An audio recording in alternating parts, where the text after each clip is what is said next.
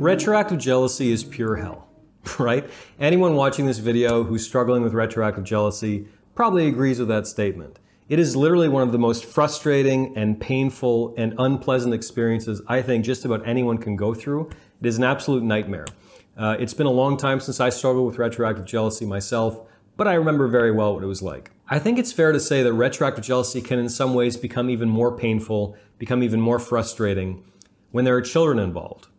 In other words, when you're struggling with retroactive jealousy and your partner has children with their ex. In today's video, I'm going to attempt to talk about this situation in response to a viewer comment about how to approach the subject of overcoming retroactive jealousy when there are children involved.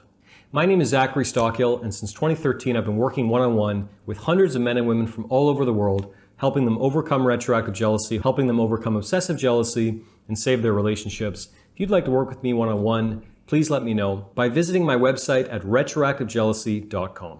Okay, retroactive jealousy and having children. A viewer uh, of this YouTube channel who shall remain nameless basically just posed a comment recently saying, Can you talk about retroactive jealousy when your partner has children with their ex?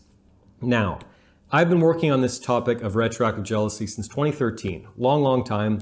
I put out hundreds and hundreds of blog posts, videos, hundreds and hundreds of one on one coaching calls. I don't think I've covered this topic before, and there's a very good reason for that. On this channel, in my work in particular, I really make a deliberate effort to only talk about things that I feel like I have a really solid handle on. To talk about things that I know what I'm talking about, basically, which is rare on YouTube, but I really try because I know that the only way my audience is going to grow, the only way my coaching practice will go, is if I talk about what I know, if I demonstrate my competence through actually talking about subjects that I have a firm handle on. And back when I was struggling with retroactive jealousy, my partner at the time did not have children. I don't have personal experience in this particular area. I've never struggled with retroactive jealousy when my partner had kids with their ex. However, I have worked with, I would say, probably dozens of coaching clients over the years who were in this position. They, you know, married someone or they got involved with someone who had children with their ex and they were struggling with retroactive jealousy. So while I don't have personal experience with this issue, I do have a fair amount of coaching experience with people in this position.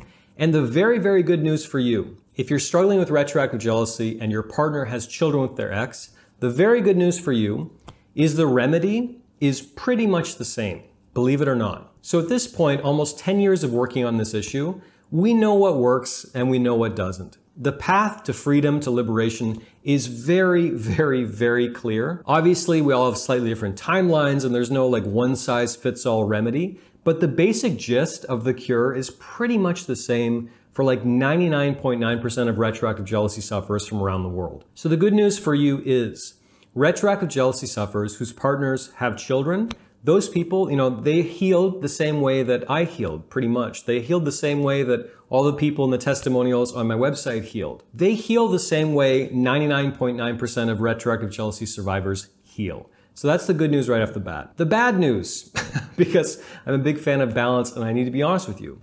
The bad news is you're going to face some additional challenges. And those challenges may come in the form of adorable little children, you know, wandering around your house or wandering around your partner's house, right? Obviously, this presents somewhat of an additional challenge with regards to your retroactive jealousy, right? And you might love these kids. I mean, these kids might be your stepchildren. Maybe you've known them for years and they might be great kids. And like, who doesn't love children, right? We all love kids. And you're probably going to have mixed responses to those kids, which may amplify feelings of guilt and maybe self loathing and maybe shame because they're wonderful children, but you're still having this kind of very charged negative emotional response to them on some level, largely fueled by your retroactive jealousy. So first off, I would say just number one, don't take it out on the kids. You know, I think I've only received a couple of emails uh, from retroactive jealousy sufferers who were doing that. But from my perspective, there is zero excuse for that whatsoever, right? They're kids. They didn't choose who their father was. They didn't choose who their mother was. They don't know anything about retroactive jealousy, hopefully. It's not their fault. Don't take it out on the children. Because if you do, your feelings of guilt, shame, regret, remorse will go up significantly. It'll complicate the situation even more. Be sure that you aren't taking any of your anger or frustration uh, or bad feelings out on the kids. Secondly, it can actually be a really interesting spiritual practice, I would imagine, and my coaching clients have reported something similar. If you can practice love, if you can practice generosity, if you can practice appreciation for these children, even when you're feeling the way you're feeling, even when you're not particularly feeling like giving love, like giving attention, like giving appreciation for these beautiful children running around your house. And before the objections start, obviously, this is easier said than done. And I said right off the bat, I don't have personal experience doing this. But I have heard from several coaching clients who reported really good results. The more they were able to actively practice kindness, practice love, practice appreciation, even when they didn't feel like it. My mother always said, love is a verb.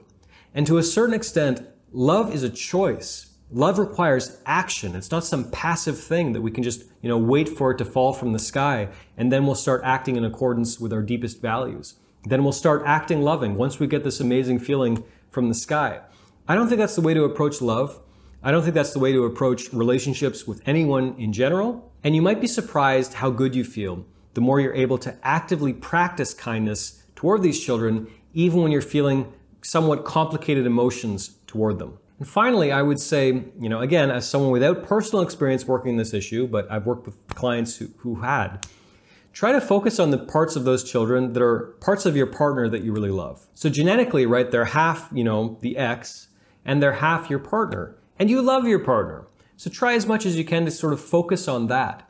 You love your partner. If you're writing to me, if you're watching videos in this channel trying to save your relationship, or if you're, you know, certainly signing up for coaching or taking my courses or, or whatever, I, I think chances are pretty darn good that you really love your partner. So there must be some part of you that really loves these kids. So I would say try to focus on that. Try to focus on that feeling of love that you have for your partner because this beautiful little child in front of you, obviously, is half of your partner. And again, it can be a really interesting and rewarding spiritual practice, to use that term to practice love, to practice kindness even when you don't feel like it. I would also add, just at the very end of this video, that obviously your triggers are going to be a little more intense. You might receive more triggers because these little people are walking around your house or walking around your parents or walking around your partner's house or whatever. So all of my practices with regards to triggers still hold. And I don't have time to get into all of them now, but beware of your breath, you know, calm yourself down when you're having this emotional response. Remind yourself of what's real and what's not.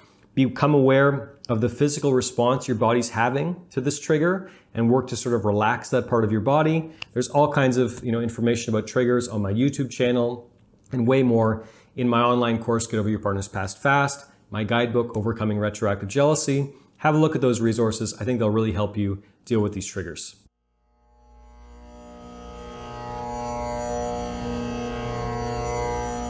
Thanks for listening to the Zachary Stockill podcast.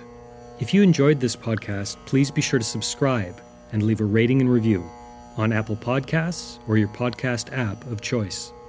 To learn more about my work on jealousy, relationships, and more, please check out my YouTube channel at Zachary Stockill. For information about my online courses, books, and coaching service, please visit my website at retroactivejealousy.com.